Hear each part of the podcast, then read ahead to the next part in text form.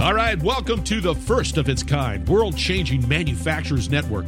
Lisa Ryan has her ears to the ground and her heart in the game. Get ongoing education and new connections right here with Lisa and the Manufacturers Network.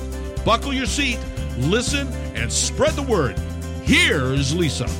Hey, it's Lisa Ryan, and welcome to the Manufacturers Network podcast. I'm excited to introduce our guest today, John Hrdlick. John is president and CEO of INX International Ink Company. He spent most of his career in the ink industry at INX. During his 44 years with the company, he's worked in the production, lab, and tech service eventually landing in operations management around 1994 as a VP. In 2011, he became a senior COO and then president in 2018, and he added CEO in 2019. He's enjoyed managing the employees towards their goals and challenges in all of his roles, and he's also an active member and participant on the boards of NAPIM and the IMDPA associations. John, welcome to the show. Hi, Lisa. I'm very happy to be here. Always a pleasure talking to you. Well, great. Well, share with us. I know I read a little bit of your intro, but what led you into ink and just kind of share with us that journey of what got you to where you are? It's a journey that uh, most people don't see happen these days. Back uh, when I came out of high school, uh, there were other opportunities. I, I did start college after high school.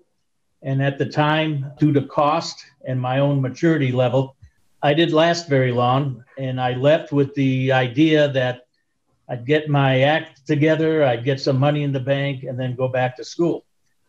So that led me to a shift position in a, in a factory. I was laid off, and uh, a friend of mine got me into the ink business where he worked. So I was a production worker uh, that was a different company. I stayed there for three years. And then I went to INX so I could make more money because I just got married. So I've been very fortunate to work for a company like INX, and opportunities kept coming my way. I, every chance I had to uh, move up or take on a different role, I took it, and it eventually took me to where where I am today.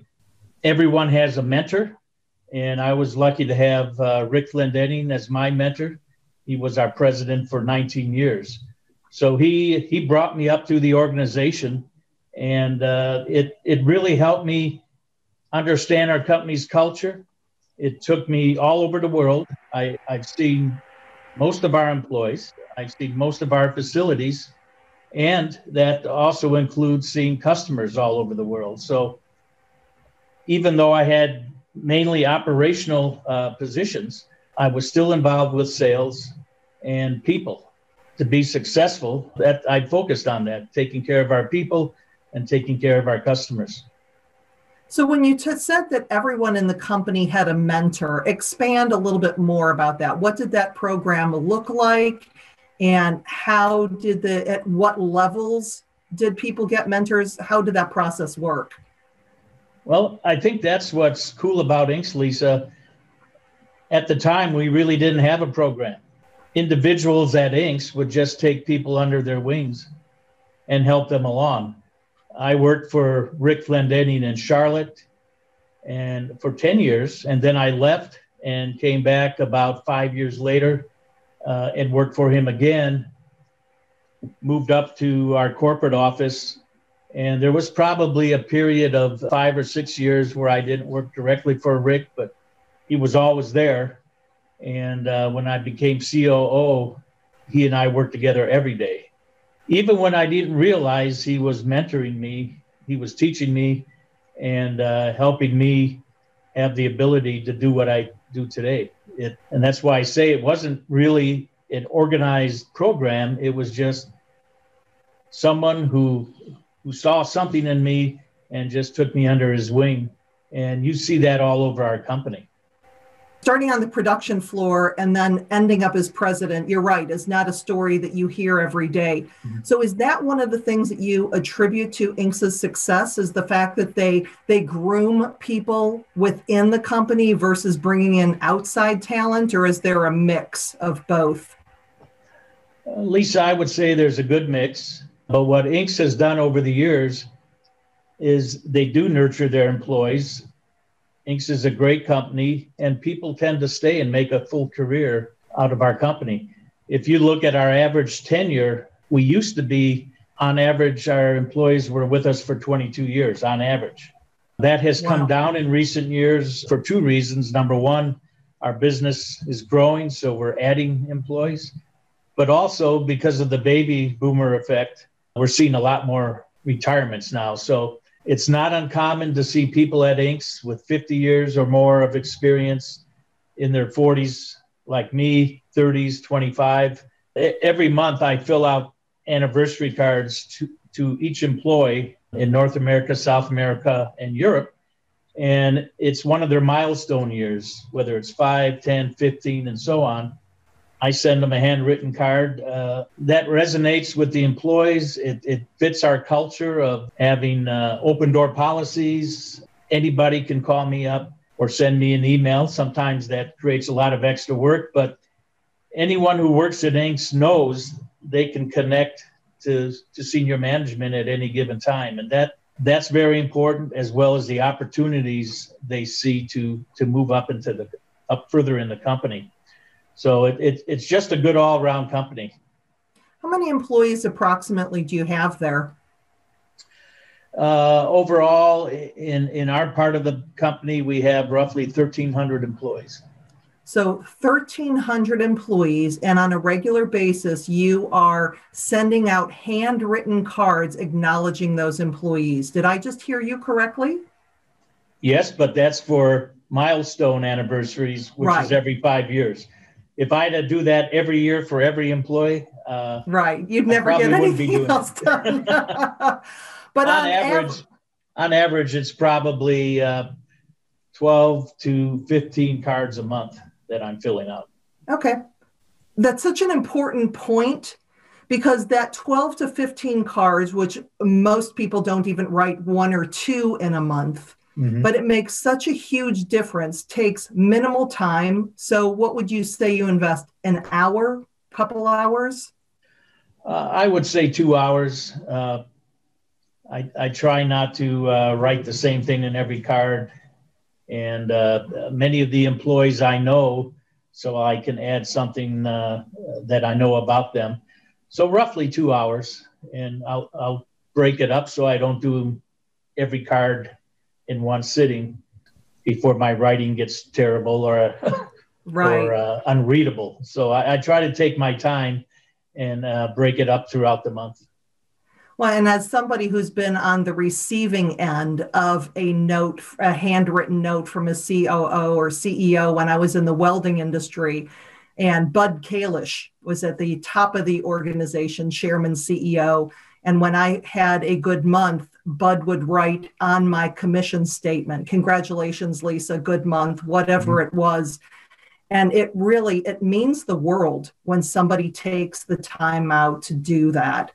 So I just really, first of all, want to commend you for doing that. And to the people who are listening, it's these little, there's just these little personalizations that you can do that make such a huge difference to your employees.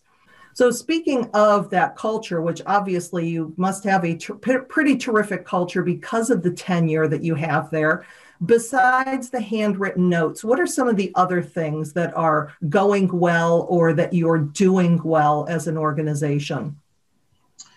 Well, with our success, uh, there's a lot of things we're doing well. But if I just look at the top of the list, I, I have to say I, I, can't talk about this without mentioning our response to COVID. We're very proud of our employees. The last year, every directive we sent out, every update letter we've sent out, everything we've asked our employees to do, they've responded. We're an essential company, so we never stop manufacturing. Our corporate office was able to move to their homes to work within three days of COVID starting, and that's roughly 80 people. So just the re- the cooperation and attitude from our employees to keep everything running during this time is, is just very commendable. We 86% of our products find their way onto food packaging. That food packaging and beverage packaging ends up in the grocery stores, and that that's what made us essential. We were part of the supply chain that kept food and beverages in the stores for people who couldn't go out to restaurants and things like that anymore. So we reminded our employees of their part in that process. We made sure we were communicating on a monthly basis with them so they were up to date on everything we were doing. Wow. And what are some of the other things that you or your leadership team do uh, to take care of your employees, to connect with them? We work in a very competitive industry, and in order to uh, you know stay profitable, reasonably profitable and viable, we have to manage our costs very well. So many years ago, we instituted a program at INX. Uh, it's TPM, Total Productive Maintenance. We didn't come up with it. It's it's based on a Japanese uh, model but the best way I can describe TPM is it's uh, lean on steroids. It's and to get the involvement of the employees, uh, management needs to go out on the shop floor, talk to the employees, ask them what's working, what's not working, what do they need from us to help them, and whatever we do to improve our efficiencies on our production floors, the employees are directly involved. So that helps us not only involve them in, in the entire process, but they get to know management. They see me walk around, they see our COO walk around in our various uh, division vice presidents, and you get that one on one relationship with employees. We're just one of them, and we're coming to them for help to make us more efficient. And that has helped us over the years to mitigate our, our manufacturing costs increases. Every year when we budget, we target zero budgeting for our operations. Even with our business growth, we strive to uh, year to year keep our costs fairly flat as much as possible. So it sounds like you've created a safe environment for employees to get to know you, to feel valued, to be to feel heard, mm-hmm. to feel that their input is also valued have it, has there been specific examples of an idea that maybe came from the floor that you were able to implement that made a significant difference? Yes, there's so many, and some of them have minor impacts, but they all add up. Others uh, can go well into six figures in, in savings, but they're all related to the process itself. We recently uh, had a major improvement in our freight costs simply by our logistics team taking a harder look at the areas in our freight costs that we weren't managing well, putting out monthly metrics, and then working with the plants on how they could improve those metrics, working with our freight vendors on how we could improve with them as well. And, and that was a significant cost savings in 2020. Uh, but, but every project the employees work on, they're on a team and at some point, that team has to present their project in front of management. And that gives them recognition. It involves management asking them questions and giving them the proper pat on the back for what they've done. And again, whether it's a small savings or a large savings, they're putting their effort into helping us be better. And uh, we show them a lot of uh, gratitude for that. And for the people who are listening to this who are who may be afraid to ask employees what they want because they think they're going to come up with some kind of off the wall, I want $20 more an hour and 6 months vacation. So when you take the time to sincerely ask your employees, what, mm-hmm. what have you found in the real world that happens? When we're walking around the plants, we call it the Gemba and we talk to the employees. We ask them how they're doing and what would make their job easier and things of that nature. It, it's just a casual conversation, and generally, when I I'm part of that, you can you can get one to three ideas that we'll take back to the local management team, and they have to act on them within a certain amount of time and either accept them as valid projects or it's it's not a good word, but some can be rejected sure. because there's a little bit more to the story. But no matter if we accept or reject uh, an idea, the employee is talked to about it. And if we reject an idea, their manager explains instead of just not saying anything. So that that really helps. And of course, uh, we have suggestion boxes, and we try to get a certain number of suggestions every month from every facility. And there's always encouragement for our employees to, you know, put something in the box. So when you do something like that, that's where you can get some off the wall ideas. But again, we address every one of them, and none of them have been too terrible, but there's some that just aren't realistic. And we explain that to the employees. Right. So, what are some of the things that are keeping you up at night? well, I'll go back to COVID. We've been running, we're essential, we've been successful, but we still have cases. We've had cases. Luckily, we haven't had to shut down our facilities in any way. I get worried about that. You know, every now and then you get a phone call in the middle of the night, and we run 24 7, 24 5.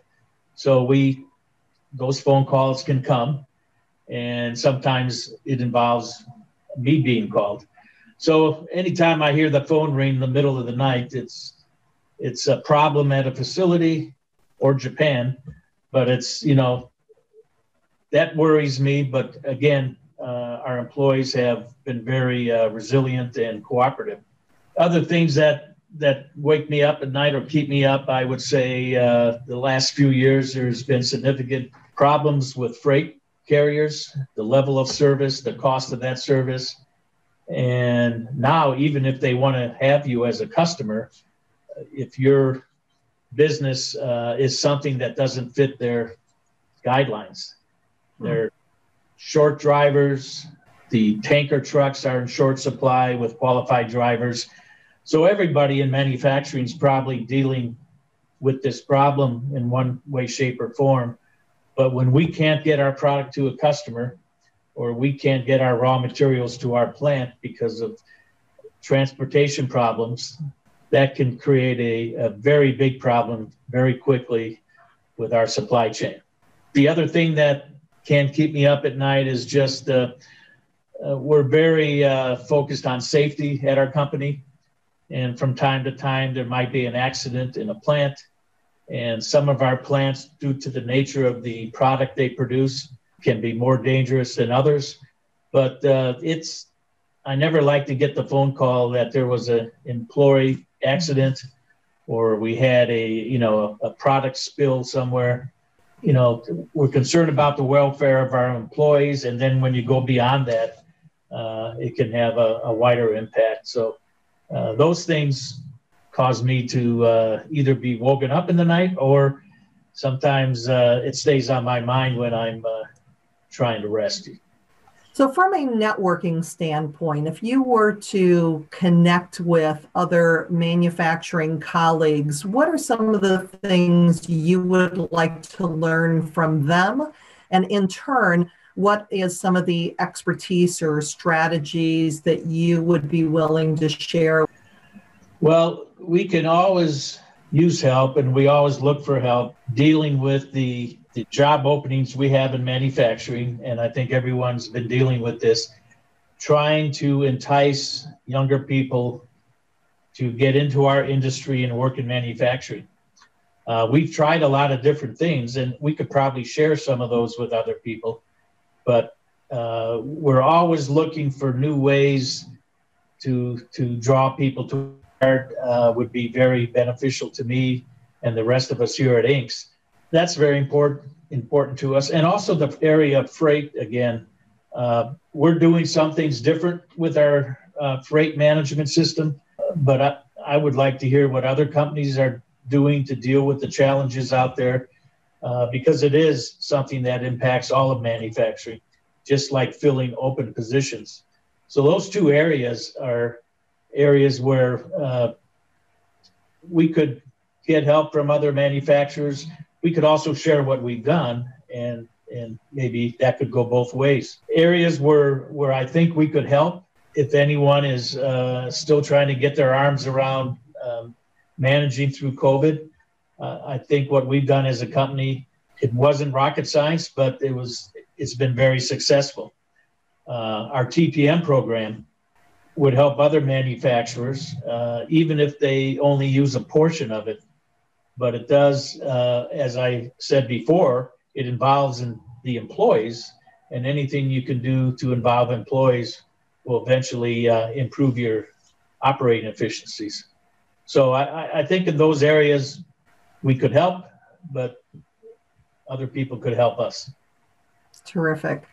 Well, John, if you were to wrap it up in a nice little bow with your best tip for somebody listening today to improve their workplace culture like you've done so well over at INX, what would that be? To keep it simple, it's not all about the numbers. The numbers are very important, but if you take care of your people and you take care of your customers, treat them as human beings, and the end result is the numbers will take care of themselves. All righty. Well, John, I just want to thank you so much for being on the show today. It's been an absolute pleasure having a conversation with you. Oh, thank you very much, Lisa. I'm Lisa Ryan, and this is the Manufacturers Network. See you next time. Thanks for listening. Hey, do me a favor. If you like what you've heard, please subscribe and give us a five star rating. Also, feel free to share the podcast with your friends and colleagues so we can grow the network and connect more fantastic folks just like you. You can either go to the website at manufacturers network.com or share the podcast on your LinkedIn, Facebook, Twitter, Instagram, or wherever you and your industry friends hang out. The bigger and faster we grow this network, the stronger and deeper community we will have. I appreciate you. Thank you.